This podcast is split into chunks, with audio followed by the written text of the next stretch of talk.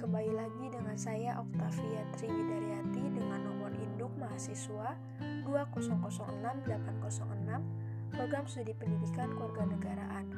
Pada podcast kali ini, saya akan menanggapi materi tentang metode mengajar civics pada diskusi kelompok 3 dalam mata kuliah Ilmu Kewarganegaraan.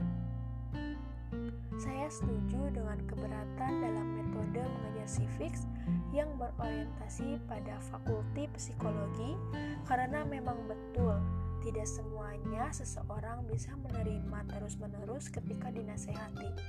Dengan metode yang hanya dilakukan dengan cara menghafal dan berpikir, tidak menutup kemungkinan mereka tidak melakukan penelitian atau menyelidiki.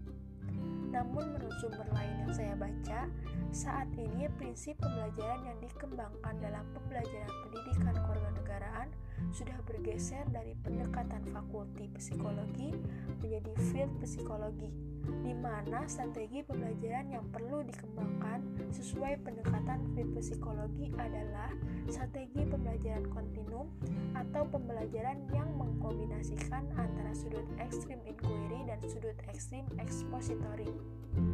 Dengan demikian, pembelajaran lebih bersifat humanis karena memperhatikan aspek-aspek sifat manusia yang pada hakikatnya sejak lahir sudah memiliki potensi untuk berkembang.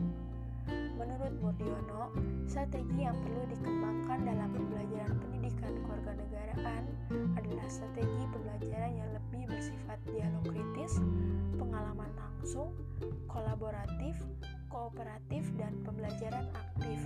Strategi pembelajaran ini menekankan pada tiga ranah pembelajaran, yaitu kognitif, afektif, dan psikomotorik.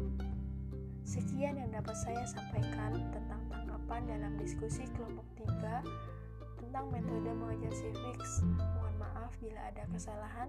Terima kasih. Wassalamualaikum wabarakatuh.